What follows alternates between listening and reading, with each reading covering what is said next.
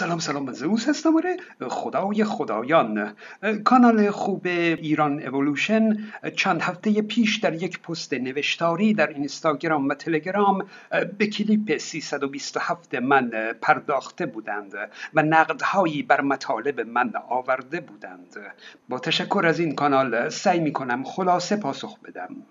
ابتدا اینکه من گفته بودم که راه رفتن روی دو پا ویژگی منحصر به فرد انسان نیست چرا که بنوباها هم روی دو پا راه میرن.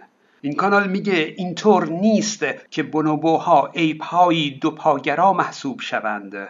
خب بله من هم نگفتم که بنوبوها دو پاگرا محسوب میشن. خیر. در بسیاری از مقالات در مورد بونوباها به این مورد اشاره شده که اونها اگرچه دوپاگرا محسوب نمیشن اما engage in bipedal locomotion اونها بر دو پای خودشون حرکت می‌کنند. از اونها به عنوان مدل هایی برای models for the evolution of hominid bipedalism مدل هایی برای فرگشت انسانوار دوپاگرایی هستند. اگه سرچ کنید بایپیدل بونوبو یک عالم مقاله میاد که در مورد این توضیح داده. می‌خوام بگم که چیزی بیش از اینه که این کانال میگه اونها گاهی به صورت دو پا راه میرن. خیر. بلکه میشه گفت گاهی چهار دست و پا راه میرن. در ادامه این کانال نوشته که نقد جناب زئوس به این سخن یک خردگیری ملا لغتی گونه است. درسته. من یک اشاره گذرا کردم که این موضوع این لغت منحصر به فرد برای انسان نیست. او دیگه به طور تخصصی اون رو مطرح نکردم. اما در مورد بحث نارس بودن نوزاد انسان این کانال نوشته که نارس بودن نوزاد انسان یک واقعیت زیست شناختی است و دوره جنینی انسان میبایست 21 ماه باشد. گفته سه ماه بیشتر از آن مقداری که جناب زئوس گفته. این که میگه این نارس بودن یک واقعیت زیست شناختی است این غلطه. الان توضیح میدم. من گفتم اگه ملاک نارس بودن ناتوانی در راه رفتن باشه نوزاد باید حداقل 18 ماه در شکم مادر بمونه. اما این کلمه ای که آوردن این التریشل این نارس بودن رو بر اساس ناتوانی در غذا خوردن می‌دونه.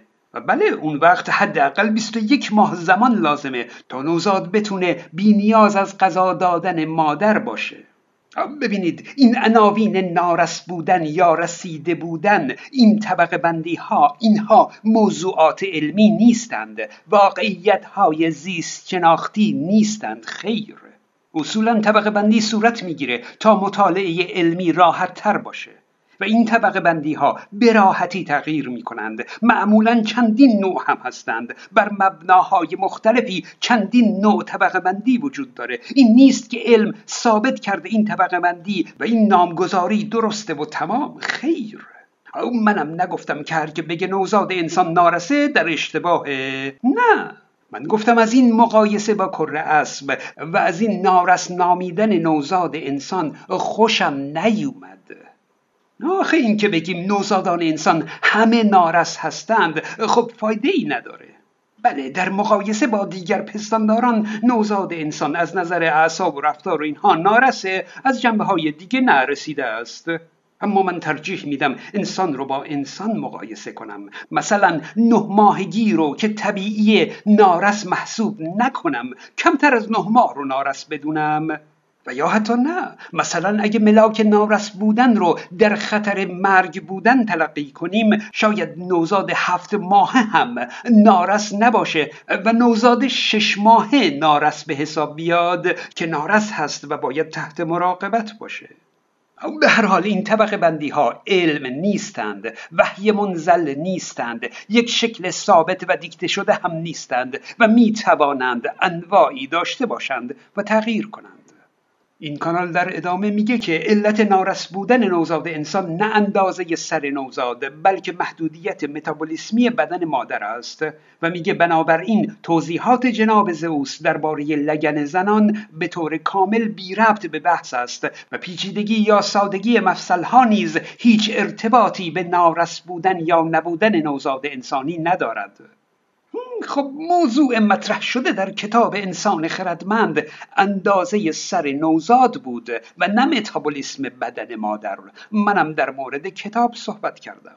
اون اندازه سر نوزاد هم بهانه ای بود که دو تا نکته علمی در مورد پیچیدگی آناتومی بدن انسان و فرگشت اون در رابطه با زایمان بگم. و البته که برخلاف نظر این کانال اون مفاصل ثابت جمجمه به کله گنده نوزاد هم ربط داشت. این پاسخ من به نقد این کانال بود. و اما از اینها که بگذریم این چه طرز نقد کردن عزیزان من؟ ببینید وقتی در کنار نقد خودتون به حرفایی می‌پردازید که نشان از کینه و دشمنی داره خب نقد خودتون رو خراب می‌کنید. الان در همین کلیپ من به نقد کتاب دکتر حراری پرداختم.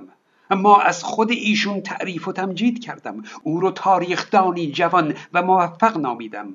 یا در کلیپ قبل از اون از دکتر سروش دباغ نقد کردم. خب از ایشون تمجید نکردم اما کاملا با احترام از ایشون یاد کردم و فقط کلامشون رو نقد کردم. آخه اینکه مثلا کانال ایران اولوشن نوشته جناب زئوس با گفتن آن صداهای ناهنجار تولید کرد و قهقه سر داد. خب این حرفا نقد شما رو خراب می‌کنه.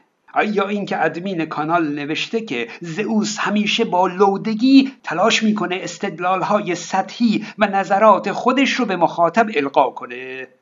خب اینجور حرف زدن از یک کینه و دشمنی خبر میده.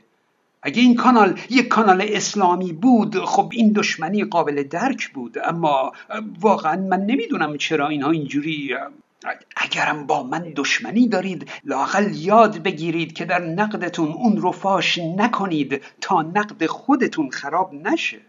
الان می‌بینید که در میان کامنت های دوستان در همون پست یکی از دوستان خطاب به ادمین اون کانال ایران اولوشن نوشته باهاش به مشکل خوردید یا جایی بهتون بی احترامی کرده؟ چون احساس می‌کنم یه جورایی می‌خواید ازش انتقام بگیرید. و یا دوست دیگری نوشته متاسفانه این مد شده که با خراب کردن یه شخصی که معروف شده یه عده سعی دارن از اون شخص نردبون بسازن و مشهور بشن. خب اینجور برداشت ها طبیعیه. چون اینطور نقد کردن به تخریب دیگران و انتقام گرفتن شبیه تا به نقد کردن.